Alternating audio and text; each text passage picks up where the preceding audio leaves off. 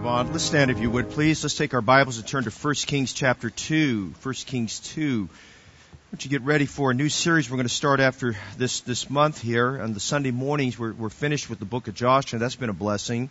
And uh, we're going to be starting a new series entitled Nothing But the Truth for about the rest of the year. And the truth about Jesus Christ, especially with a lot of visitors coming in. We just want them to uh, know the truth about Jesus Christ. And then Sunday evenings, I'm going to start off with a series uh, beginning in November for maybe about 12 weeks or so on entitled Family Portrait and uh, we're going to get an up close look at the sons of Jacob. Some great Bible study there to help us with that. And to kind of kick it off, I think Brother Vaughn will get let you know the date, but I think on Sunday night, February 11th, we have a mystery coming February 4th, but Sunday night, February 11th, I think we're going to have family portraits we're going to take that night, and so just an extra send for people to come. But just you, I want you to be there for a great study we're going to do on the 12 sons of Jacob. That I believe, believe will be a great encouragement. And we're getting ready for the new year for some new series. We'll be starting there to just try to build the church up in the Word of God. All right, second, First Kings chapter two. Go with me to verse 36. Amen if you're there. Verse 36 tonight. How many feel like you're just want it, you just want more church tonight? Amen?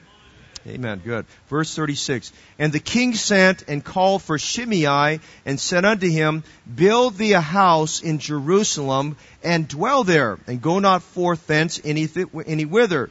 For it shall be that on the day that thou goest out and passest over the brook Kidron, thou shalt know for certain that thou shalt surely die, for blood shall, thy blood shall be upon thy own head. And Shimei said unto the king, The saying is good, as my lord the king has said, so will thy servant do. And Shimei dwelt in Jerusalem many days. And it came to pass at the end of three years, that two of his servants, the two of the servants of Shimei, ran away unto Achish, son, uh, the son of Maacah, the king of Gath, which is in, which is a, a, a, which one of the cities of the of the Philistines. And they told Shimei, saying, Behold, thy servants be in Gath. And Shimei arose and saddled his ass and went to Gath to Achish to seek his servants. And Shimei went and brought his servants from Gath. And it was told Solomon that Shimei had gone from Jerusalem to Gath and was come again. And the king sent and called for Shimei and said to him, Did I not make thee to swear by the Lord and protest unto thee, saying, Know for certain that on the day that thou goest out and walkest abroad any whither, that thou shalt surely die? And thou saidst unto me, The word that I have heard is good.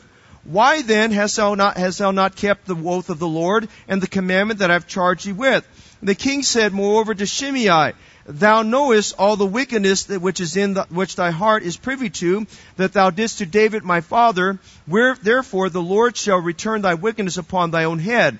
And King Solomon shall be blessed, and the throne of David shall be established before the Lord forever. So the king commanded Benaiah the son of Jehoiada, which went out and fell upon him, that he died, and the kingdom was established in the land of Solomon. What an incredible story of scripture. We have a brief biography about this man by the name of Shimei. Notice verse 37 because it's kind of the hub of our passage. Shimei had boundaries established in his life. He was told not to pass a certain line. Look at verse 37 again. He said, For it shall be that on the day that thou goest out, Solomon told him, I want you to build your house in Jerusalem. I want you to stay here in the city of peace. I want you to build your house here, build your life here. He says, the day that you go outside of these boundaries, he says, and you pass the brook Kidron, you have crossed a forbidden line. He said, don't pass that line. Don't go over there. He says, the day that you do, thou shalt surely die. Well, three years went by. Everything was going really, really good. And then he had two servants that ran away. And the Bible says something very interesting. He didn't even think about it, uh, much on it, but the Bible says he arose and went to get his two servants. And we read the rest of the story is that this man was, was confronted by King Solomon and had a very, very difficult experience because of that. Tonight I want you to look at verse 37 as we get ready for our revival meetings and kind of just where God has had us at here today and has us at in our lives right now. I want to preach a message entitled this evening, Don't Cross That Line. Don't cross that line. And this evening, may the Holy Spirit speak to us. And I've called on the Lord several times over the last 48 hours that the Lord would meet with us as the great physician who heals the sick. Amen. That He would meet with us today and that the balm of Gilead, which is God's holy medicine, would touch our souls and work in our lives as we consider the life of this man Shimei as he uh, is dealing with an issue that perhaps deals with all of our lives. When the, the king told him, don't cross that line as we consider that tonight. I don't know where you're at in life, but I do know where I'm at in my life. And I, know, and I know one thing that the Lord wants us to heed His word. Whatever God has for us is always relevant, it's always timely, is exactly what we need. And we're praying tonight that the Lord will meet with you and me from this passage of Scripture. Now, Father, tonight we're thankful that your word is eternal. We thank you that your word is forever settled in heaven. That Lord, your nothing needs to be added to and nothing needs to be taken from your word. That the grass may wither and the flower may fade, but we know that the word of the Lord endureth forever. And we know that the word of the Lord is perfect, converting the soul. And tonight we ask as you would meet with us as Jehovah Rapha, as the Lord who heals. And just as you healed those bitter waters of Marah and you made them sweet, and you told Moses to cut down a tree and to cast that tree into the water, those waters were made sweet. Father, we pray that you'd work in our hearts tonight as we look at this man by the name of Shimei and how, Lord, it's very important that we understand the boundaries for our lives. I pray this evening we'd understand that, God, there are boundaries that you put in our marriages and boundaries you put in our lives. And, Lord, we need to consider those places and where God has drawn that line. And tonight we pray that you be glorified and pleased in each of our lives. Father, this evening, I pray for special mercies and help. I pray for enablement from above. God, you know tonight that my, my brain is just a little bit, a little bit fuzzy right now. And I need a holy anointing from God, the power of the Holy Spirit to help us tonight. And I pray that as we weave through the message this evening, that you meet every need here tonight. I know there are great burdens. I know there are concerns. I know that, Lord, there's broken hearts. I know there's disillusionments and disappointments. But I also know, dear God, that where we're at in life, you have to meet us exactly where we're at. And as you meet us, we need to come and meet you. We need to meet you on your terms, not on our terms. And I pray this evening that you deal with our hearts where there may be areas where we're just in disagreement with you. And God, we would be in alignment with that. And yet at the same time, I pray you would encourage us by the mercies of God as Brother Denny read from, from Lamentations 3.23. And I pray that you make everything cohesive and lucid and understandable. Most importantly, I pray this evening, God, you will meet with us as our God and our Father from heaven, that you'll be glorified in our midst. We pray for anyone here tonight tonight who's not absolutely sure where they're going to spend eternity is the man today that was dealt with. And I pray that they would come to know Jesus Christ, your Son, as a personal Savior. Tonight, help young people to know what the boundaries should be. And help those of us who are established Christians to remind ourselves what the boundaries should be and where the line is drawn. We pray for these things of you now, Lord, in Jesus' name. Amen. You may be seated. Notice tonight very quickly in 1 Kings chapter 2, we have David in his last, this is the last chapter about David's life. David will breathe his last last breath in this chapter. He meets with his son Solomon. He gives final words to Solomon. And as we look at these first maybe 15, 20 verses of scripture in 1 Kings 2, they're very solemn. I mean, they speak to our hearts about a king who had a great legacy in his life. And he's at 70 years of age. He'd pass on. And the great legacy left behind that uh, Paul tells us about is that he served his generation by the will of God. But there are four or five things that he told his son. Notice if you went these first, uh, these, these initial verses in chapter 2, he tells his son, keep God's word word. He tells his son, obey the Lord. He tells his son, be thou strong. And then he tells his son, show thyself a man. He says, listen, you're a king now. You're a leader. You've got some really big responsibilities you're going to take on. You've got some things bigger than you that you've got to consider. He says, keep God's word, uh, be strong, show thyself a man. He says, you've got to be a man in this matter. And he wasn't just trying to puff him up or build him up and just trying to get some machoism into him. He had to have him realize that he was taking on some incredible, great spiritual spiritual responsibilities. And so he speaks to his son Solomon as a father. And then he goes from telling him these four things he needed to do. Be strong, keep God's word, obey the Lord, show yourself a man. Then he wanted to remind him, now son, you're inheriting the kingdom and I need to tell you some things that are very tough. I've told you what you need to do. Now I need to tell you what you're going to have to deal with because he said there's some things that I didn't deal with that are being passed on to you. You're inheriting some things that you've got to deal with. And the four things he told him he had to deal with were four men. Four men that we looked at last time. He said, you're going, you're inheriting Joab, who's the general of my army. Joab has been treacherous. Joab has turned against me. He said, you've got to realize you're inheriting Joab. Number two, you're inheriting Abiathar the priest. Abiathar Abiathar has had is not with me all the way. He he joined his alliances at Adonijah. You just need to know Abiathar the priest is still a priest. He's still in that capacity. You're going to have to deal with him. And then he said, you still have Adonijah. You have your half brother still here. Adonijah still has not changed his spirit. You're going to have to deal with him. And then he told him about this man by the name of Shimei. Now Shimei kind of shows up and he was kind of just you know just out there where he got got right with David. We'll see that in a minute here. He got right with David and he kind of just kind of just be lay quiet on the scene, but David remembered some things about Shimei. And David announces about Shimei, I think around verse 17 or somewhere like that. Uh, he talks about it, about here in this, te- in the passage of scripture, verse 13 or so. He talks about the fact that Shimei uh, grievously cursed him. That's how he described Shimei's relationship to him. He said, Shimei grievously cursed him. And tonight we're going to look at this man by the name of Shimei. Now notice some things by way of introduction. You might want to write this down. Shimei's name means renowned. It means renowned. He was famous. He was well known. He's reputed. And the thing we're going to see in scripture that Shimei is well renowned for, as we see in this chapter of scripture, he's going to be renowned for crossing a forbidden line. Now, I did some research a little bit here about this, this line and so forth there.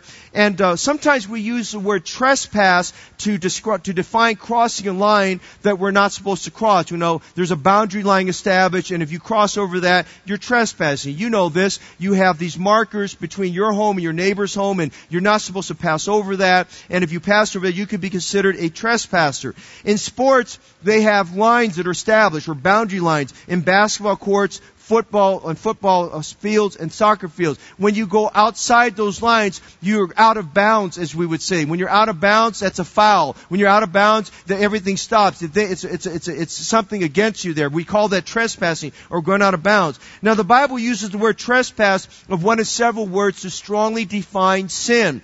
Now, it's used, when we look up the word trespass, it is synonymous with the word transgression. It is used in that context. It is used as the word transgression. It can be used interchangeably interchangeably. It describes a act of treachery. It is linked up with the idea of being unfaithful to someone you're supposed to be devoted to. Trespassing can have serious consequences. Now, humorously speaking, I thought we would take a look at some, some trespassing signs. I don't know if you've ever seen these before, but here's one. Here's one trespassing sign. It says, no trespassing. Violators will be shot survivors will be shot again. I thought that was kind of interesting there. I might put that on my property line there. Amen? No trespassing. Violators will be shot. Uh, survivors will be shot again. Okay? Now if you've got a dog, so what if you've got a dog? Trespassers will be bitten and survivors will be bitten again. Amen? That's just what it means, okay? Here's a number, another one here. It says this, okay? Prayer is the best way to meet the Lord. Trespassing is faster. I thought that was kind of amusing. And of course we have our own kind of trespassing sign that's in the back there. And the trespassing says, section closed, please wait for the ushers to move. I thought you just, I thought I would just throw it in because it's free tonight. Amen? Amen? Okay? Alright, ushers, give me an amen, ushers. Amen? I thought I'd just put that back there. And we put that in other languages just so you'd understand. Amen?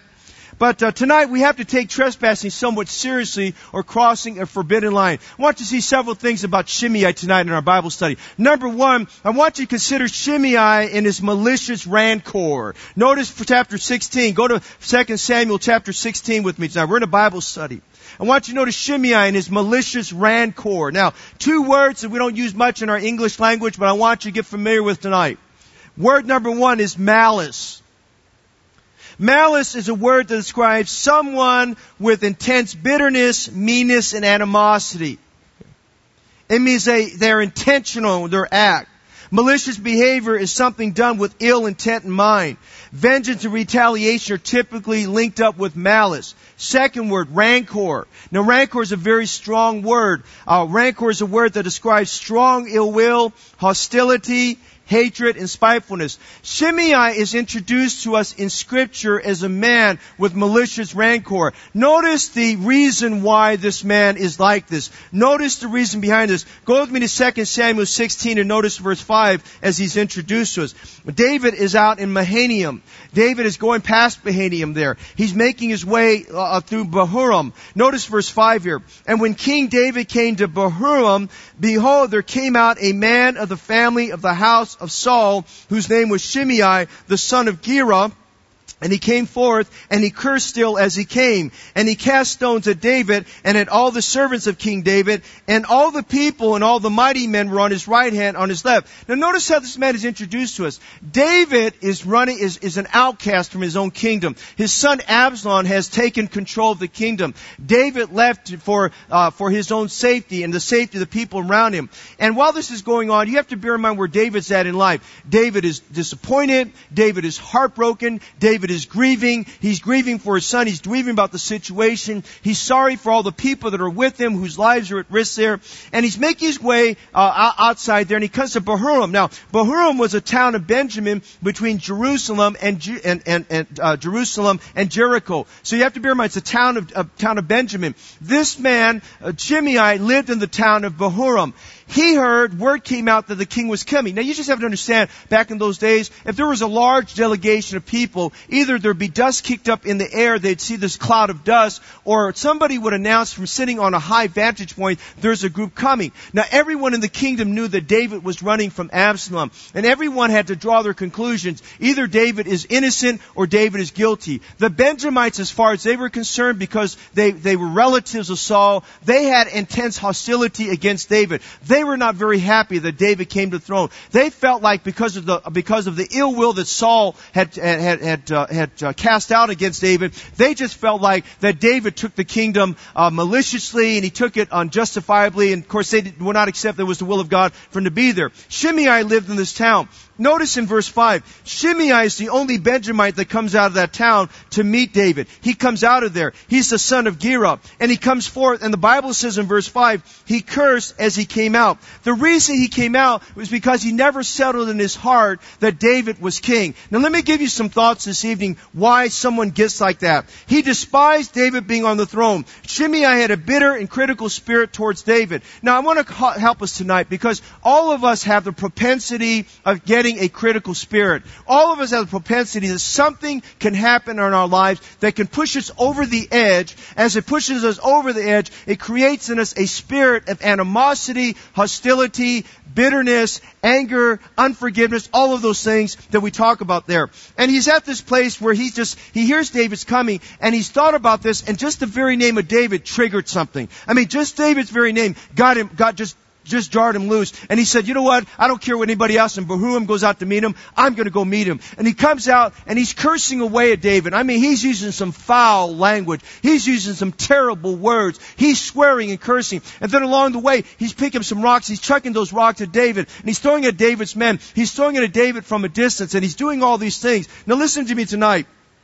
A critical spirit is one that never has anything good to say. Let me give you some thoughts. How did he get that way? Write this down. Number one, he got that way because he listened to hearsay. He got that way because he listened to hearsay. Now go back if you weren't here last Sunday or two Sundays ago when I preached from, from Joshua 22, I talked about misunderstandings and hearsay and how it almost erupted in a civil war between the two and a half tribes and the nine and a half tribes. And he got that way because he listened to hearsay. He heard some things and he just developed the fact that became doctrine to him. That was not doctrine. That was something he just accepted because blood was thicker than water. He was a Benjamite. He agreed and he, with what everything Saul represented. So number one, he got that way because he listened to hearsay. Number two, he got that way because he was unwilling to submit to David's leadership. He could never get himself beyond the point that Saul had been dethroned by God. God was the one that took Saul out, not David.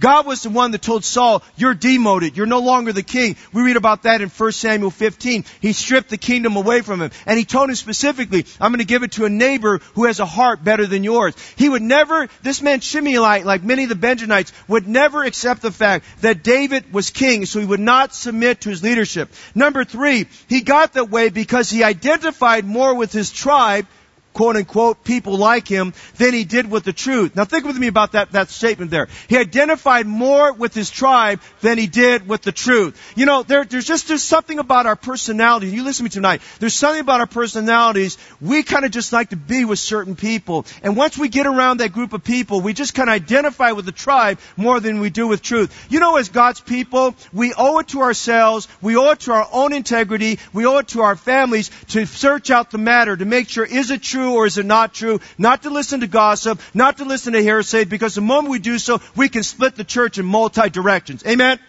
I mean, that can happen there, okay? And so Shimei got that way because he listened to hearsay. He got that way because he would never submit to David's leadership. And he got that way because he identified more with his tribe than he did with the truth. Now, critical spirit, once it takes control of us, it's poisonous. It's stronger than the venom of a serpent. It controls us. It poisons our mind. It poisons our spirit. It poisons our speech. Look at Shimei there. He had all this built up resentment towards David. The moment he saw David where he's at, he's thinking in his mind, David's exactly where I knew he would be. As far as he's concerned, he's thinking judgment upon David. He's thinking, you deserve everything you got. That, that's what you should get for treating Saul the way you did. Now he didn't understand all the background that David never did anything wrong to Saul. He just did everything right for Saul, but he didn't want to accept that and whatever truth was permeating on there had, had quickly been squashed. And notice what happens. David comes out, and the first thing he does, he doesn't just come up and greets him. He's cursing him. He's saying vile things to him. That happens sometimes. Someone who's filled with a critical spirit, I mean, they just, just looking at you, it just comes out. I mean, there's just all this venom comes out, and it comes out of Shimei, and he, he approaches David with that, with that, uh, with that attitude.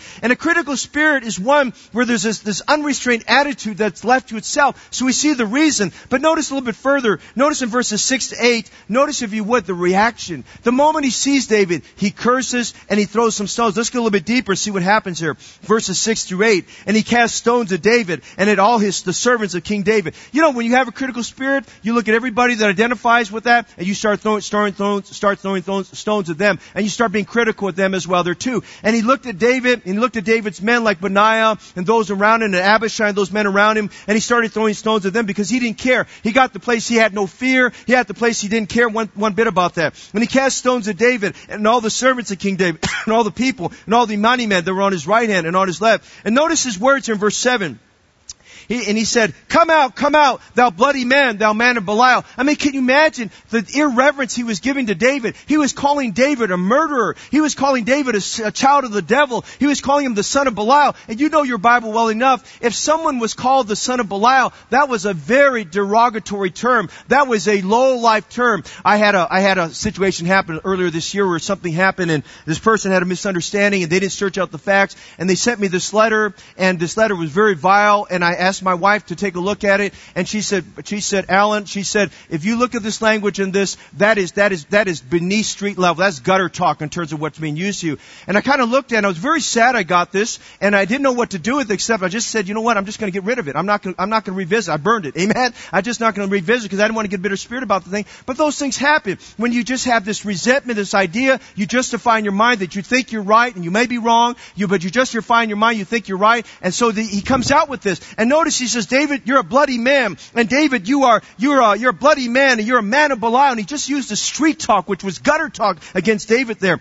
And then he said in verse 8, the Lord has returned upon thee all the blood of the house of Saul, in whose stead thou hast reigned. Now the Bible tells us something very, very important in the book of Proverbs. He says, it tells us, I'm going to paraphrase it, we should never look on someone who is against us and wish judgment upon them, lest God turns that judgment upon us.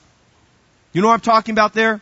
That's in the book of Proverbs, okay? It reminds us, and I'm paraphrasing it for you there. It tells us that we need to be very careful, in spite of the fact of how we're treated, that we do not have a spirit of animosity or judgment against somebody else, because that could turn against us there. And so he comes to David. He didn't care what the Bible said there. He says, uh, he says, the Lord has returned upon thee all the blood of the house of Saul, in whose stead thou hast reigned, and the Lord has delivered the kingdom into the hand of Absalom thy son. Behold, thou art taken in thy mischief, because thou art a bloody man. Now notice reaction. He curses David. Would you notice some things about the cursing? And watch this because if we find ourselves in this pattern, the same thing comes out. Notice number one, he was vile in his cursing. Notice number two, he was vindictive in his cursing. Notice number three, he was violent in his cursing. He was so vile and so vindictive. Listen, he had to, he was, I mean, this man's violent. He picks up some stones. He starts chucking the stones at David. And you know, the word that says that he's hurling the stones is the same connotation as if you took somebody, dragged them out of the town, and you got a mob together, and everybody picked up their stones to stone the person to death. I mean, his intent was to cause bodily harm to David. Critical spirit never goes by without hurting somebody that's, that's the intended target. Really quiet right now, isn't it? Never goes away without hurting someone that's the intended target. He had an injury to insult by throwing dust, stones and dust at him. Look a, bit, a little bit further down. Go to verse 13. and uh, as David and his men went along, by the way, Shimei went along the hillside over against him and cursed as he went. He kept following him. And he kept throwing stones at him. Not only that, he threw dust at him. Hey, listen, I wrote this down in my notes here tonight. Uh, th- you know, he's, he kept throwing stones at him and throwing dirt at him. And as he did so, he didn't care that he was smearing David with his dirt. You know, when you get criticized, you're going to get some dirt on you. You're going to get smeared a little bit. You're going to get muddy a little bit. And he came out and did all those things. And yet notice verse 6. This is so, this is a blessing. The Bible says in verse 6, as he cast stones at David and all the servants of King David, notice all the people and all the mighty that were on his right and his left. Now I'm thankful tonight that there were some men on his right side and on his left side. And as they were, they were throwing stones, I imagine the Abishai's and Benaiah's men like that. I think they just saw these stones. I think they tried to do their best to kind of shield and insulate David from getting hit with all that stuff. And they kind of stood along the way. Thank God for people when they see somebody getting criticized as their best friend or somebody else, they don't accept them. They just stand right up and say, listen, if you got something to say, tell me about it. Amen. And they stand in the way and absorb that for them. And thank God tonight that he had some people along the way. They had made up their mind that David was not wrong and David was right and Absalom was out of, was out of his mind for what he was doing there and they absorbed the stone from him. So we see the re, we, we see the reason, we see the reaction. But notice the recipient. David was the recipient. Let me give you a thought here tonight because a lot of, a lot of us like the term leader. A lot of us like the term of being in charge. But let me remind you tonight, being in charge and being a leader doesn't come without the risks. It doesn't come without being a moving target. It doesn't come without getting stones thrown at you. Look at the apostle Paul, the very same people down in Lystra that he, that, that said, hey, let's make him, let's raise him up as a God. Those same people got energized by the critical Jews that came down to follow Paul and they said all these vile things about Paul, which were not true. And they, these people got this mob together, they dragged Paul out and they stoned him, the Bible says, and left him for dead. And I remind you tonight as uh, the recipient was, was David here. When you lead, you will be criticized. When you lead, you will be the target of hairsayers and gossipers. When you lead, you will be misunderstood. When you lead, be prepared, you will be attacked. When you lead, you will have stones and dirt thrown at you. If you're in a leadership capacity, if you haven't had it happen, it will happen. If it hasn't happened, I kind of wonder what's going on in your mind, okay, and what's going on in your leadership there. But I'm telling you tonight, as you look at leadership, you will have dirt and stones thrown at you. Stones stones being thrown at you hit their mark and they hurt. Dirt being thrown at you means that it, will smear you one way or the other. David could have retaliated, but David didn't. David took it in the chest. In fact, David's spirit was this, as Abishai said, let's do something about it. You know what David's spirit was about that? He said, you know what, don't, don't hurt him. He said, I, I take this from the Lord. I accept this that God knows that His bitterness will make me better. Amen? He said, I, am going to take it that his bitterness will make me better. He said, you know what? Maybe God knew I needed that. And let me just say tonight, I just believe this with all my heart. I've learned this over the, over the years of ministry. I, I believe that God intentionally puts, puts thorns in our side and difficulties in our lives and people that just kind of gnaw away at us and hurt us along the way. I think God does that to keep us humble. Amen? And I think God does that to remind us that we need Him. And I think God reminds us that, that we need that so we don't become like that.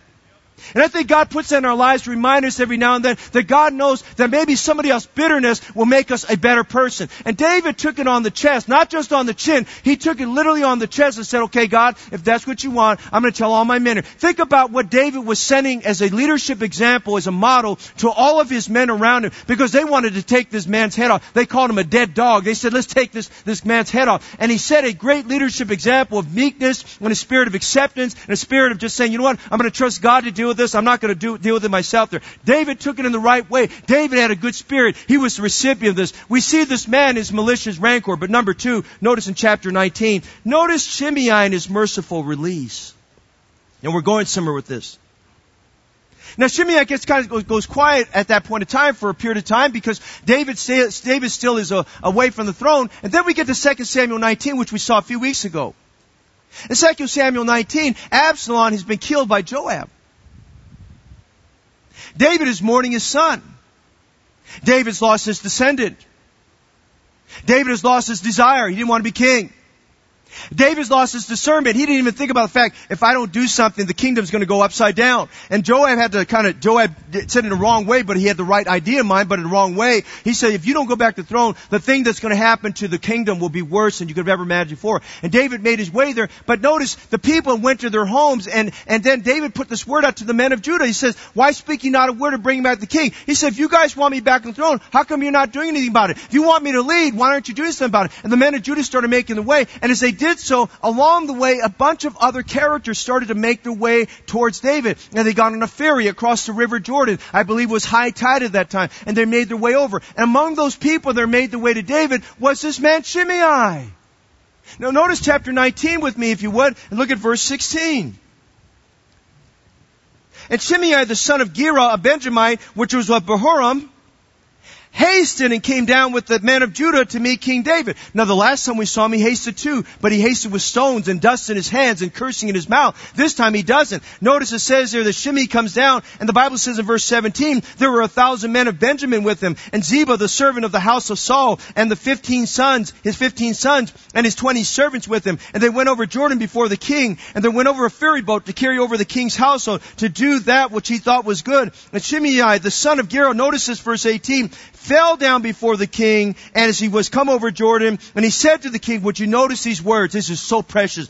Let not my Lord impute iniquity unto me, neither do thou remember that which thy servant did perversely the day that my Lord the king went out to Jerusalem, that the king should take it to heart. Did you understand? This man Shimei has made a 180 degree change. He's realizing the king's coming back to throne, and I think some of it was motivated out of fear. I believe that. In fact, a lot of it I think was motivated out of fear. But he realized that God had, God had vindicated David. He had enough sense to realize God had vindicated David and now God was validating David because David was making his way back to the throne and he had an entourage of people leading the way for that. And Shimei I thought, you know what? I'm not going to be the last one to go, go tell King David that I messed up. I don't want to wait for him to come to me. I'm going to go to him. I'm going to meet the king where he's at. I'm going to be exactly where he's at. And so he leads his delegation with all these men. Notice it tells us here in verse 18, uh, verse 17, there were a thousand men of Benjamin with him. There are these men that had the same sentiment towards David. And Shimei goes there and he meets David and he makes these words, let not thy king impute his iniquity unto me. He's saying, don't, don't put this on my account. He said, listen, I, I know I've messed up. I've sinned. And he calls out his sin. He says, don't impute my iniquity upon me. And he says, he says here, uh, what I did was perverse. It was twisted.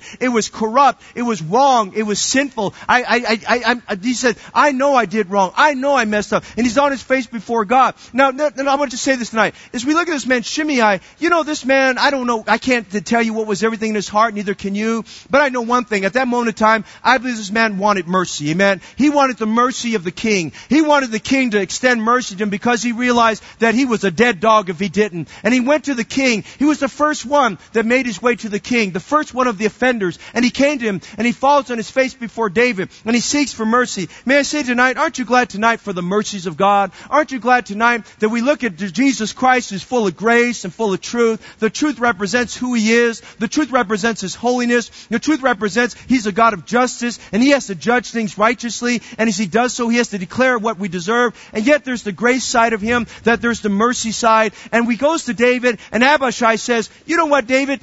Don't give mercy to him. Kill that dead dog. And David says, no, I'm not going to do that. I'm going to give mercy to him. You know, I see myself in that picture. You should see yourself in that picture. I see myself in that picture. I see myself as a Shimei. I don't deserve what's going on, but I need God not to impute my iniquity upon me. I need to realize my sins in the eyes of God are perverted and twisted and wrong. You say, Pastor, I'm not that great a sinner. You may not be that great a sinner, but you're a sinner. And if you're a sinner, one sin will send you to hell. Just like one cancer cell could kill your body. Just like one artery, one, one piece of plaque could travel and lodge itself in your brain and give you an aneurysm and cause you to have a stroke. Or one piece of plaque can make its way through your body and kill you. I'm saying tonight, one sin will send you to hell. This man knew, man, I messed up. I need to get to the king. He said, be merciful to me.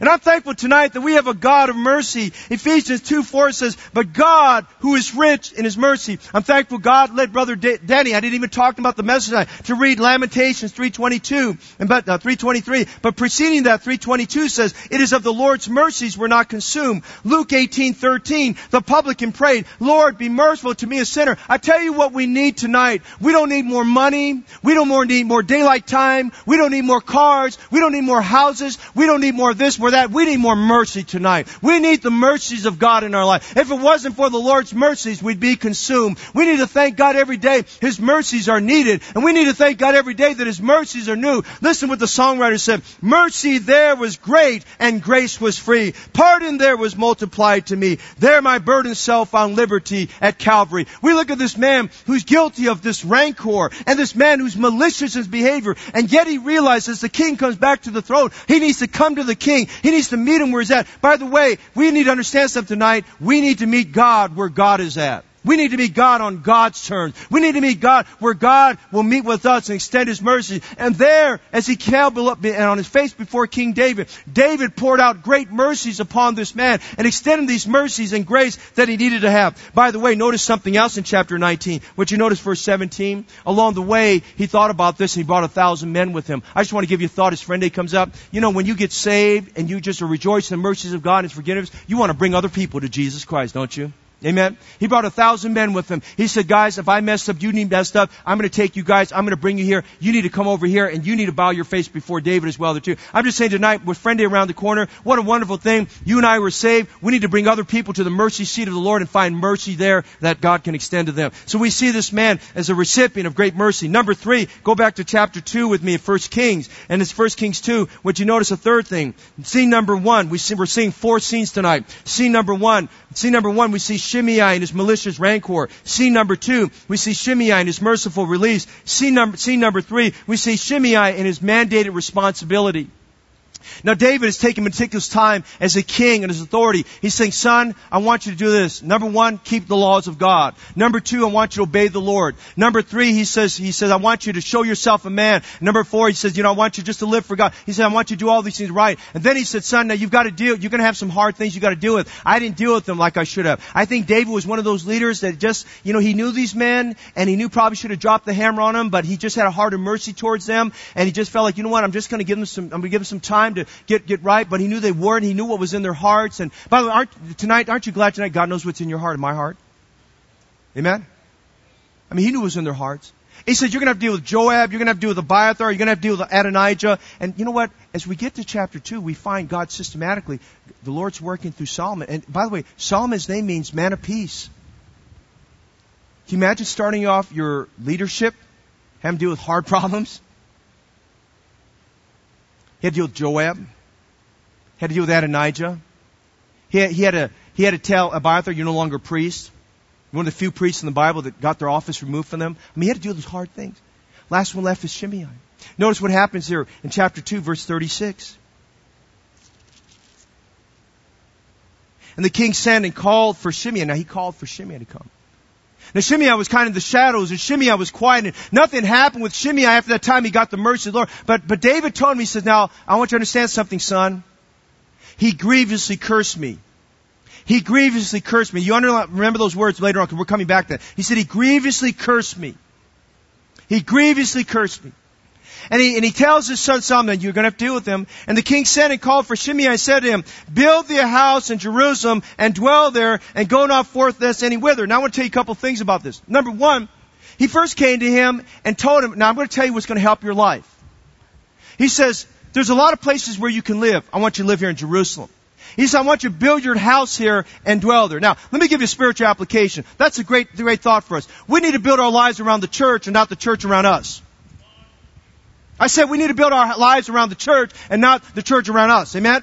We need to build our lives. He said, build your house in Jerusalem, the city of peace, and dwell there. Make it a point that you're going to build your life around the things of God. Hey, listen, for this church to make it past the next generation, we need a committed group of believers and members here. They're going to build their lives on Jesus Christ here. I mean, just decide tonight, you love your church and you love the Savior who gave himself for this church. Amen? And so here's this man here. He says, look, and here's what I want you to do. The king said to him, build thee a house in Jerusalem, dwell there, and go not forth thence any whither. He says, don't go, don't go church shopping, go looking for some other church, and go find some other tabernacle, and some other temple, and some other city. Yeah, everything you need is right here. Everything you need is right here at Jerusalem. Can I tell you tonight, where the Bible is being preached, and the blessings are flowing, and sinners are being saved, and God's doing something, everything you need is right here. Amen. Well, I don't know. I think there's other places. You know, we've got to get rid of the consumer mentality about church and get, if you would, a consecrated mentality about church. Amen? Build your house in Jerusalem. Now, if you're sitting on the line tonight, and I don't think you are, but if you're sitting on the line tonight, you're not convinced that you're going to be in submission to leadership, and you're, you're convinced your mind, you're not going to follow the church, and you're convinced your mind, you're going to make your own set of rules. I think tonight the best thing you could do is follow verse 36 and say, you know what? I'm going to build my house in Jerusalem. Amen.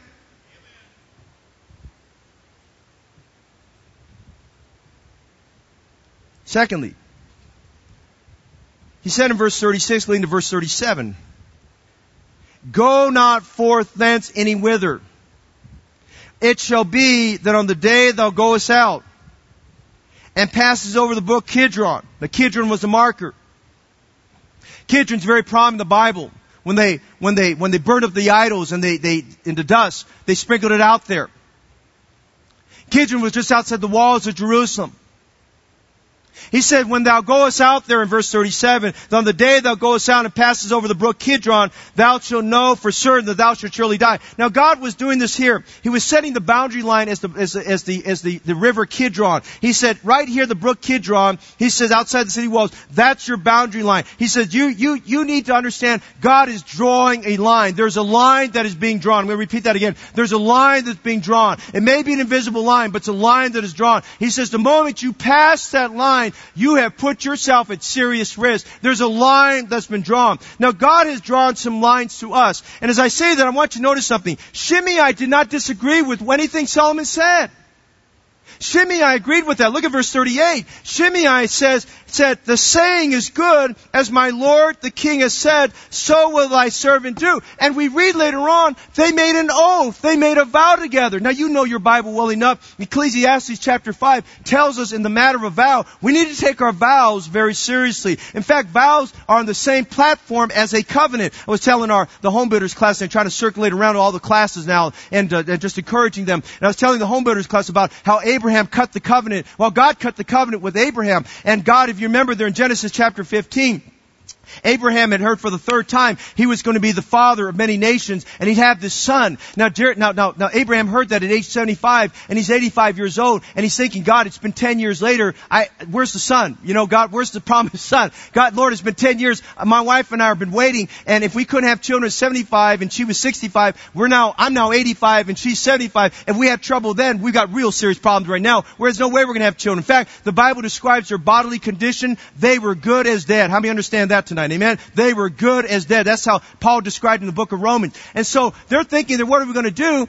And so, so he's thinking here in his mind. And in chapter 15 is a very monumental chapter of Genesis. Because chapter 15, we see the humanity of Abraham. He's scared because he, with his 318 trained servants, have defeated these five kings, these pagan kings, and rescued his nephew Lot. He took all the goods back. He's a much more wealthier man because he took all the, all the substance that he acquired in war and made it his own. And he leaves that place and he's thinking, man, they're going to come back and recover recover their booty and to get it from me, all this, all this goods and stuff. They have the gold and things like that. They're going to want to recover it from me. And he's saying, man, I, I, I got to do something about this. And so he's worrying about that. And God comes to him in his, in his, at the nighttime. And he says, Abraham, don't worry. He says, fear not. I'm thy shield and thy exceeding great reward. He says, you don't have to worry about that. I'm going to take care of you. Hey, brother Ted, that's a good verse when you go to China. God's your shield and he's your exceeding great reward. He'll shield you from all that junk that's going on there. By the way, if you're a victim of criticism tonight and a critical spirit there, God will be your shield and exceeding great reward. Amen. And so he goes out there, but he's still concerned. And we read Genesis 15:4, the Bible says Abraham he believed the Lord and God imputed it him unto righteousness. We find the conversion of Abraham in Genesis 15:4. He believed in the Lord and God imputed to him for righteousness and he became a believer that. But he was a shaky believer like we are sometimes. And he was an un, he was an uncertain believer like we are sometimes. You know, we don't know if we can trust God with all our heart. And we don't know if we can we don't know if we can trust God because we have to have a plan B all the time. And sometimes even a plan C. We've got to have this, we've got to have that to go along with it. So Abraham's worrying about this. And you know what God God does for Abraham? He does him favor. He puts him to sleep. Now thank God when God gives us sleep. Amen. Don't go to sleep right now. Amen. This is not the time. Amen.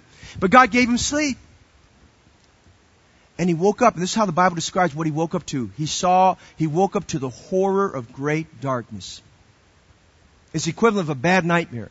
And he saw two things. He saw a burning lamp and a furnace of fire and he saw where these animals he had taken, God told him to take these animals because they were going to cut the covenant. God said, we're going to cut a covenant. I want to show you, Abraham, that I'm real and I'm true. He said, I'm going to cut this covenant with you so that you know that you can bank on this when I'm telling you is true. And so they cut, they had these dead animals lining up along the way. And cutting the covenant meant you put these animals on, on, on one end and the other, and then the two parties to the agreement, it'd be a bilateral contract, the two parties to the agreement, one would walk through it to certify he agreed to it, and then the second one would do it to certify he agreed to it. It's like our modern day contract. You have a contract with somebody else, you sign it, they sell it. Real estate law, the seller signs it, the buyer signs it. Everybody's agreement to what we've agreed to. We've agreed to the terms, we've initiated, we've added our addendums, we agreed to it. We have all those things, we agreed to that. And so cutting the covenant was the equivalent of that. They put the animals there, and basically it was your word, and you did not break your word, otherwise you are a terrible person. And here we find, it's not Abraham doing the walking first. It's not Abraham cutting the covenant first, it's God cutting the covenant. And we find this furnace going along the way, this burning furnace. Now everywhere you read in the Bible about a burning furnace, it reminds us of trials and afflictions we have in, his, in our life. And I'm not sure if God was just trying to give him a foreshadowing of what Israel would go through when they're in Egypt, but he was giving this foreshadowing of this burning furnace. And he would say, listen, Abraham, I'm going to tell you, I'm going to cut the covenant with you. I want to show you that I'm going to keep my word, but I want to tell you along the way, you're going to have some trouble. And along the way, I'm going to try you. And along the way, you're going to have some affliction. By the way, tonight, just be thankful tonight. If God has given us a trial, let's just thank God He's given us a trial. Amen. Count it all joy when you fall into diverse temptations, the Bible says. And so the burning furnace came, and then the burning lamp. The burning lamp represented light along the way. It was just a reminder to him that he would need God's word. He would have to trust God's word every step of the way. He was being told what I say all the time. God only needs to give us enough light for the very next step. So the covenant was cut and was established. An oath was made. And as far as Abraham was concerned, God's word could be trusted. By the way, God's word can still be trusted tonight. Well, now we get over back here to our story here, and Shimei made an oath. Hey, Solomon, you're right. I'm going to keep my word. It's good. It's all good. I'm with it. I'm with it, man. He says, King, you're right. And look what he says here. The Bible says these were his very words. It would come back to haunt him later on. He says, the saying is good. As my Lord the King has said, so will thy servant. He said, whatever you said, I'm going to do it. I mean, right there in public audience with everybody else, he said, I'm going to do it. Because this thing was not done in secret. This thing was done in public. The servants of Solomon could hear the thing. He says, what thy, what thy, what thy, thy saying is good, as my Lord the King has said it, so will thy servant do. So we find this man here. He says, I agree to the fact. I'm going to build my house here. I'm going to dwell here in Jerusalem, and I know what the boundaries are. He knew exactly where the boundaries are. He knew exactly where he was not supposed to be. Now listen to me tonight. God has lines he established for your life and mine. God has lines that He's drawn. There are lines that God has drawn for life. There's a line for every relationship. There is a line between single unmarried men and women praying for God's will for your life and crossing that forbidden line to get your way. There is a line concerning the flesh and the world. There's a line between leaders and followers. There's a line between us and God. There is a line. There is a line between men and women. There's a line in marriage for husbands and wives. There is a line between parents and children. There's a line concerning the doctrine and beliefs of the Word of God and not going past those doctrine beliefs. Listen, I've been on a little bit here, but I'm very concerned about this generation that are trying to rewrite the Word of God or trying to change the rules and stretch the boundary lines a little bit further. I remind you tonight, you are not to remove the ancient landmarks which have been set. Those ancient landmarks to stay in their place. We're not to move them to any degree. You can't change the plan of salvation to fit you. You need to fit the plan of salvation. You can't change the doctrine of Jesus Christ to fit you. You need to fit the doctrine of Jesus Christ. I'm saying tonight, there are lines that are drawn, and when we go past that line, we have passed a forbidden line, and there is a serious consequence to that. There is a line. There's a line between building a church the biblical way and building it the worldly pragmatic way. There's a line between heaven and hell. There's a line between God and man. I'm saying tonight, there is a line. There's a line between accountability and action.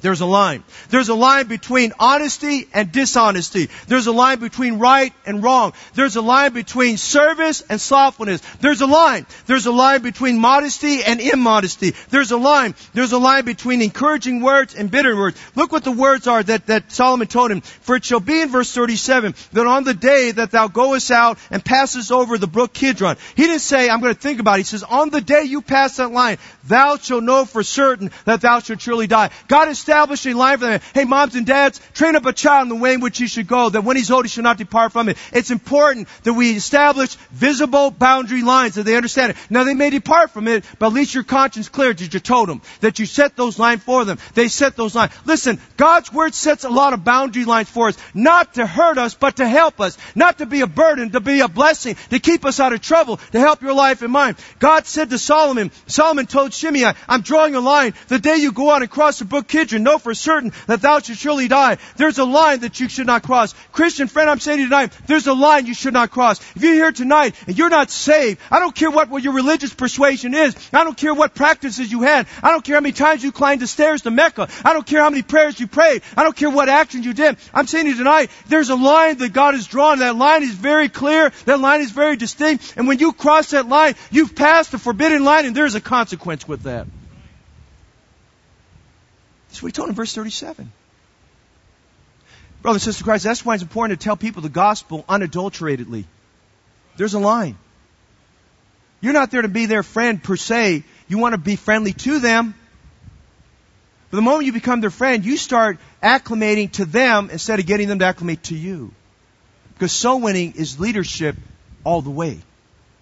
You're leading them to Jesus. Okay? Jesus does the saving, but you're leading them. Okay? And you got to be very careful on this now, because I have to be very careful on this. We got to be very careful. We want to love people. We want to help people. We're going to get people in here. But the moment you start becoming, you start letting down your your your, your standards, and you say, "Well, I just got, you know, maybe we need to be a little looser about this, that." Listen, you're letting them lead you instead of you leading them. There's a line that's drawn.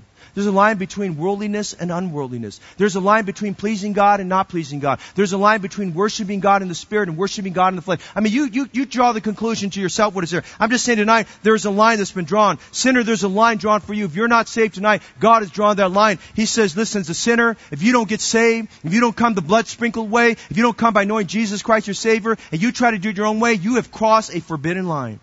So now we get to our last thing tonight. Would you notice this this evening? Scene number one, we see Shimei and his malicious rancor. Scene number two, we see Shimei and his merciful release. Scene number three, we see Shimei and his mandated responsibility. Would you notice we close tonight? Notice Shimei, listen very carefully, his meditated rebellion.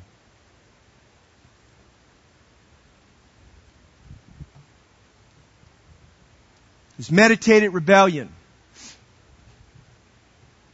Verse 39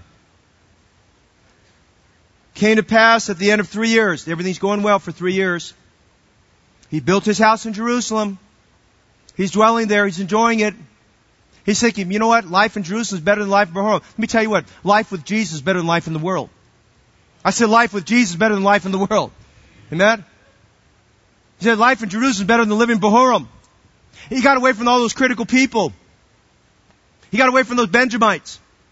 He got away from those people that their mind was made up. David was messed up. And he's starting to realize David's really a loving king. He exercised mercy to me. Sure, I'll build my house to Jerusalem. Anybody extend mercy to me like that, when I deserve less than mercy, man, I'll stay there. And it came to pass after the end of three years, something happened at the end of three. Now you're going to be tested. Your, your spirit's going to be tested. Maybe it's being tested right now. the end of these three years, two of his servants of Shimei ran away. Now servants represented money, profits, you lost your servants, that was embarrassment as a business owner. You're not supposed to lose your servants. You're supposed to let them run away. And to make things worse, notice where they ran away to. The Bible says they ran away to Achish, the son of Maacah, the king of Gath. You know where they went to? They went down. The, they went to the Philistine territory. Now, as I read that and I read about how how nonch, how just nonchalant Shimei was about going down there, that tells me that Shimei probably had dealings, and the servants probably had dealings and, and people they knew down in Gath, and they just were right at ease with it. They had no problem with it. And you got to remember, this man made an oath three years before with with King Solomon. He said, "No problem, King. I'm going to keep my oath. I'm going to keep my word." And now we get over here to verse 39, and it says here that the servants ran away. And notice what happens here. They told Shimei, saying, "Behold." Thy servants be in Gath. Now somebody knew where they ran to. And I have this sense that, Lord, as they gave those words to him, they were actually challenging Shimei to see if he'd keep his oath. They were trying to be the, because we're not told who those people are. But that's like the devil. The devil doesn't have to announce his identity. He just comes alongside of us invisibly and he starts whispering in our ears and he interjects these thoughts in our mind. And listen, as we start entertaining that and we don't get it out of our minds, it becomes a stronghold. And as a stronghold, notice what happens. They told him that, and Shimei said, well, I'm not going to embarrass myself, and I'm not going to let profits go down the drain, and I'm not going to let this get away. And so what happens? The Bible says in verse 40, Shimei arose and saddled his ass and went to Gath to Achish to seek a servant. Now notice Shimei was concerned. Shimei was concerned. He was concerned about the loss of profits. He was concerned about the loss of reputation. He was concerned that he would lose these servants. Listen, let me say some, some things tonight. He knew what his oath was. But he placed a higher premium on getting these servants back than he did on his oath and his life. He was more concerned what this would cost him in money than it would cost him with the king. He was more concerned about the cost of losing business than it was, than he was in the disobedience to the command. He was more concerned about his loss than he was about the Lord. He was more concerned about his fame than he was about his faith. He was more concerned about recovery than he was about righteousness. He put all the right things that were in his mind out of his mind. He said, I'm just going to get up and I'm going to go after it. He meditated and said, I'm going to get them. He just broke his oath. He just broke his word. But he thought he could get away with it. Notice we see his concern. Notice in verse 40 we see his calculation. He rose. He saddled his ass. Got his GPS out, went to Gath. Went to the palace of King Achish. He'd done some business there before, just the fact he could approach this, this king for his servants. That tells me they had some business dealings before. He went, brought his servants together. He says, you know what? I'm just going to quietly do this. No one's going to see what I'm doing. I don't have to announce to Solomon what's going on. Solomon doesn't know.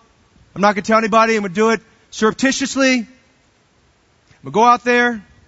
He brought his servants back. Was meditated. Meditated rebellion. It wasn't rebellion by accident. All rebellions meditated. All, medita- all rebellions meditated. It is not by accident. He knew what he was doing. He thought momentarily about his oath, but he went anyway. He thought he could go there without anybody knowing about it. He thought, you know what? And as he saddled that ass, he crossed, he crossed the brook Kidron. He passed that line. He crossed the line. He crossed back over thinking nobody would know. Listen, there was his concern. There was his calculation. Notice the confrontation. Would you notice verse 41? It was told Solomon. He thought he could get away with it. Solomon found out. It was told Solomon that Shimei had gone from Jerusalem to Gath and was come again.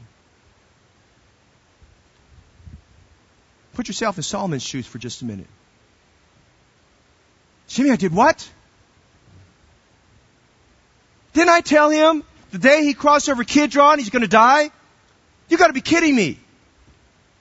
He valued two servants that were worth 30 pieces of silver each, which this guy's loaded with money because he built his house in Jerusalem, high expensive real estate inside the city, amen? You're telling me he risked his life to save those two servants when he could have gone to the open market and bought two more servants?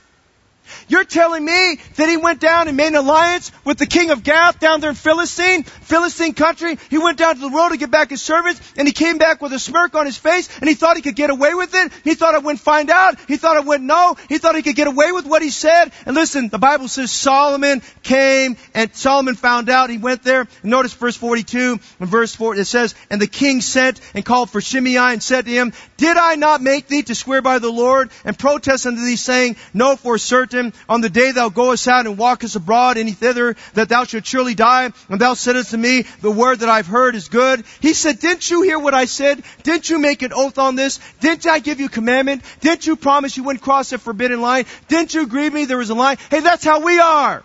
We hear God's Word we read God's Word and when things are going good and there's no pressures and there's no needs pulling us, we agree with it and we know where the lines are drawn. But watch, when the temptation comes and the pressures come and the need arises and the loneliness happens, we get this place, we start justifying in our mind everything we're going to do that's against what God says we shouldn't do and we cross that forbidden line. We compromise with what we used to believe and we cross the forbidden line and we go there and He did that and that's what He did. He had had this confrontation. He went ahead and did it. And Solomon called him out and said, do you know what you did? Now let me give you some thoughts here tonight. Here's a man who received mercy at the hands of David and Solomon, but deep down inside of his heart, he had the same prevailing problem. Notice how Solomon put his finger on the problem of this man by the name of Shimei. And Listen very carefully, we're almost done.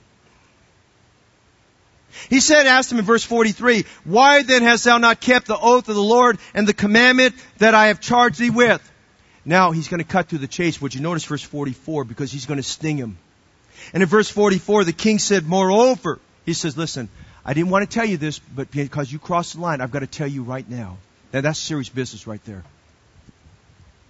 Thou knowest all the wickedness which thy heart is privy to, that thou didst to David my father. Therefore the Lord shall return thy wickedness upon the Lord. You know what he's telling him? The challenge with you, Shimei, is that the same prevailing issues going on in your heart several years ago are still there. You never got over it. You never got over it. It's still there.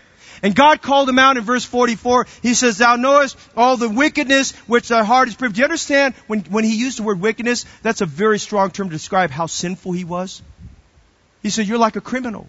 He said, Thou knowest all the wickedness that thou art privy to. And he's saying to him, he, You crossed that line. And let me, let me give you some thoughts. I want, want you to listen very carefully. Shimei tried to change the rules to fit what he wanted to do, and he found that it doesn't work. He tried to change the rules. He said, well, the king won't know. And the king won't matter. But the truth of the matter is, he was at this place in his life. He tried to get the rules to fit him, but the same wickedness was in heart. You know the problem with the critical spirit? The moment of critical spirit in, I believe this, it is one of the most spiritual sins and, fail, and ills that we have in our lives. I mean, all of us can have in our life that just doesn't go away. It just stays there. It's one of those things, the least confessed sin. It's the least sin we deal with. It's the one we don't want to confront. And you know, it's just the thing, the dealing with people. We see people and we see something happen again and it triggers that emotion. It triggers that reaction that like we saw with Shimei. And under our breath, we're cursing and we want to throw stones or maybe we are throwing stones to our words and we get to that place where we can't get over it. And he was at a place where Solomon confronted him and says, you know what? You built your house here and you were doing good for three years, but then you got challenged. God allowed this situation come in your life that the servants ran away and you went out and you went after those servants and you showed what was really in your heart. Can I tell you something tonight? God shows what's really in our heart because He allows those problems to prevail in our hearts to see whether or not we can overcome that critical spirit. And the truth of the matter is, I think, believe the majority of us are like a Shimei. We have a very difficult time to overcome that critical spirit. It happens at work. It happens in church. It happens working with other Christians.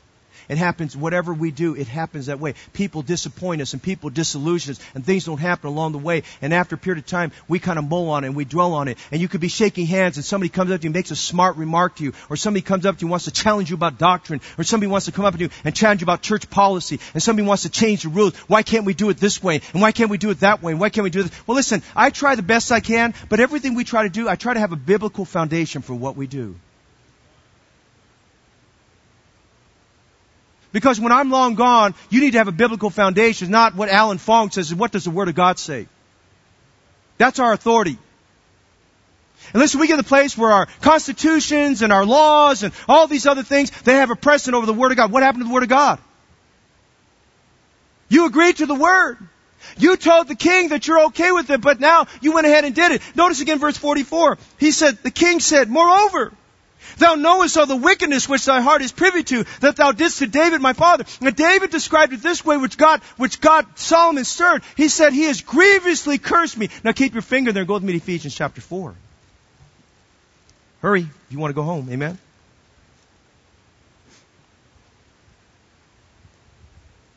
Ephesians chapter 4, help someone that doesn't know their Bible, help them find their place real quickly there. Could you do that? Ephesians chapter 4, notice something that goes along with this grievously cursing and this grievousness. He says in verse 26, Be ye angry and sin not, and let not the sun go down upon your wrath. Notice verse 27, Neither give place to the devil. He says, Let him that stole steal no more, but rather let him labor, working with his hands the thing which is good, that he may have to give to him that needeth. Let no corrupt communication proceed out of your mouth. That's grievously cursing. But that which is good to the use of edifying, that it may minister grace unto the hearers, and grieve not the Holy Spirit of God, whereby you're sealed in the day of redemption. Listen, you can talk, you can talk in, in cryptic terms, and you can kind of hide your word and think that nobody knows what's going on. Hey, God knows what's going on.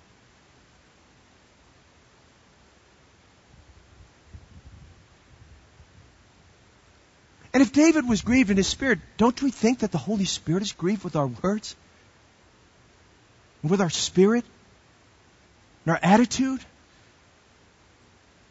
I have to always caution myself, man, I, I come to church, I'm all, I'm, I'm just, I've got myself all worked up and prayed up for church, and the moment I come in, something goes on, or somebody says something, and I'm all worked up after, after finish preaching, just rejoicing what God's doing. I'm trying to shake hands, be a blessing, trying to pastor people through the church and their situation, people got burned, and someone comes up, they have to make a smart remark. Try to discourage my spirit. Like the little girl that went to the fair with her daddy. Her dad, she saw this big cotton candy about this big, and she was only about this small. It's coming like my little granddaughter, little Evie. Evie's about that small, amen, you know? And little girl looked at it and she said, Daddy, Daddy, buy me that, buy me that, that, that candy, cotton, that cotton candy, buy me that cotton. Candy. And she, he looked at her and says, honey, he said, you can't eat that cotton candy. That cotton candy's bigger than you. She said, oh daddy, you understand, I'm bigger on the inside than I am on the outside. And you know what, as a Christian, that's the kind of spirit God wants us to have, that we're bigger on the inside than we are on the outside. Amen? And so, he says in verse 20, 31 here, let all bitterness and wrath and anger and clamor and evil speaking, hey, that all the critical spirit.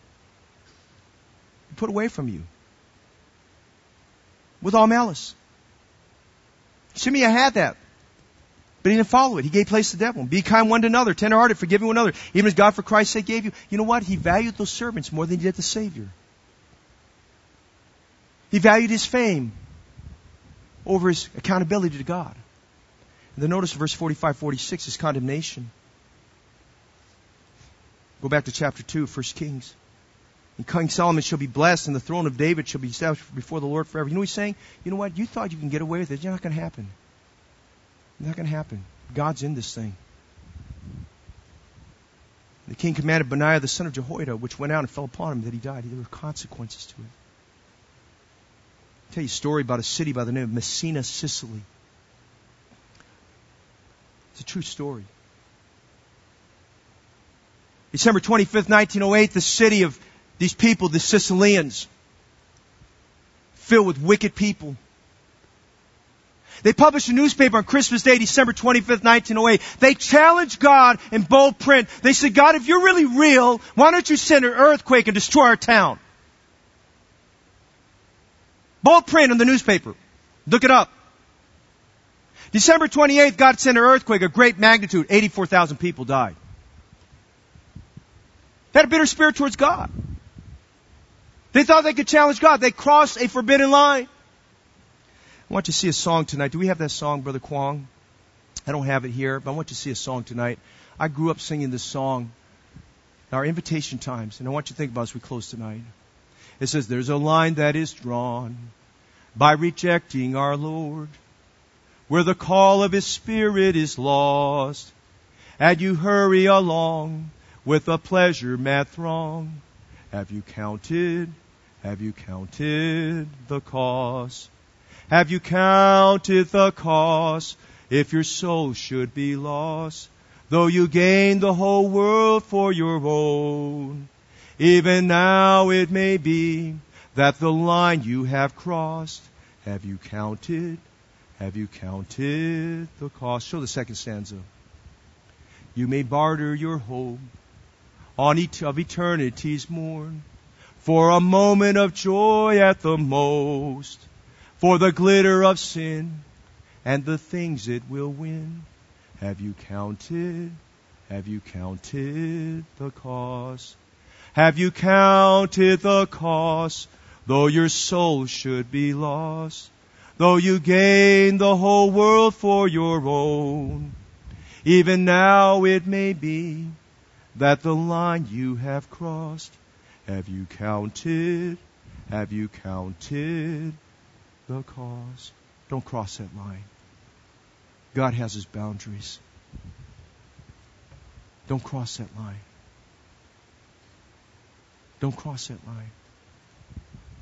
It's a line that God's drawn. Invitation tonight, if you're not saved, come to Jesus tonight. You cross that line thinking you can save yourself. You won't get saved. You need to get saved tonight. And tonight, Christian, I'm praying this evening is more preventative medicine than anything else. I've prayed all the last 48, 72 hours. God, please meet with us as Jehovah Rapha, the Lord who heals. And the balm of Gilead, Gilead would touch our soul, be medicine to our heart, that the sweetness of Jesus Christ would prevail in our hearts. However, God's spoken to your heart tonight, all I have to say to you tonight, don't cross that line. Don't cross that line. Realize where Shimei was at with his malicious rancor. Realize where Shimei was at with that merciful release. Realize where Shimei was at with that mandated responsibility. Notice where Shimei was at with his meditated rebellion and what happened with him. Tonight, have you counted? Have you counted the cost? Father, tonight I ask this evening that you just do medicine to our soul and encouraging us in the Word of God. And I pray this evening that as we consider the study on the man by the name of Shimei, we realize there's much we have to learn from this. And I plead with you tonight, first for someone who perhaps is thinking they can save themselves. They'd realize that, Lord, you're merciful.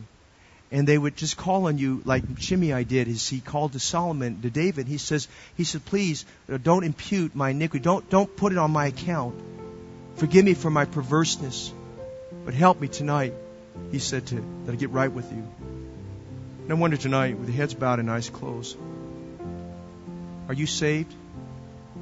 Don't you realize tonight the church isn't the way to be saved? Following good works is not the way to be saved. The way to be saved is through Jesus Christ, God's Son. Who would say tonight, by the raising of the right hand, Pastor, I'm not saved. I've tried, I'm, I'm a sinner who needs to be saved, but I want to get saved tonight. Would you pray for me? Is there someone like that tonight? I'm not saved tonight, but I know I need to get saved. Shimei, I had one chance. He needed to get saved. How about you tonight? How about you tonight? Wait just a minute. There's a line that's drawn by rejecting our Lord. Don't, don't cross that line. Get saved tonight. Would you get saved this evening? If you're saved. Christian friend, I'm not going to ask you to raise your hand. You know what God wants you to do tonight. I think we need to come to Calvary's fountain tonight and bathe our soul in that blood that washes away all those sins. We need to bathe our soul there that God delivers us from a critical spirit and God delivers from rancor. God delivers from things that are just hard for us to get away with and changing the rules to fit what we want to do. And get, get the Lord to His mercies working in our life. Let's do that tonight. And maybe if you've crossed the line, let me encourage you, pull back. Don't cross that line. Don't cross that Brook Kidron. Get it right with the Lord tonight. Father, have your way in the invitation, we pray. May the mercies of God and the convicting power of the Holy Spirit be ever present, working in our midst for your glory. We pray for this in Jesus' name. As you stand with your heads bowed and eyes closed, I invite you to come tonight. Let's meet the Lord. He's ever merciful. Aren't you glad about that tonight? He's ever merciful for us tonight. Somebody hurt you, something wrong happened, you got hurt, it created a critical spirit, there's unforgiveness and bitterness. Let's, let's seek the Lord tonight. It happens all the time. There are thorns that happen in our sides that come to us all the time. We need to come to the Lord tonight. Would you come this evening? Would you just ask God to deal with that? Let's surrender that spirit. Let's have that spirit. The Shimei I had when he had the merciful release, he came and humbled himself before God. There's only one way through humility. And then tonight, if you're not saved, Please don't go another night. Don't leave church without getting saved tonight. Call on Jesus to save you this evening. Realize that He loves you. Realize that He'll never forsake you. Realize tonight He wants to save you. There's a line that's drawn by rejecting our Lord. You come tonight. Would you do that? Father's prayer is being lifted around the room and we're dealing with issues this evening. We pray that the Holy Spirit would be pleased, that He's not grieved, but He's rejoicing in us. And Lord, we're, perhaps where place has been given to the devil. Help us take back that territory that he's taken, that trespassing he did. And Father, help us take back that territory tonight in our lives and evaluate this evening the importance of not crossing those forbidden lines. What a, what a devotion tonight for Pam, families this evening, for parents and children. And at least as a mom and dad, we can lay down the law and say, hey, there, here's the line. Don't pass that line tonight.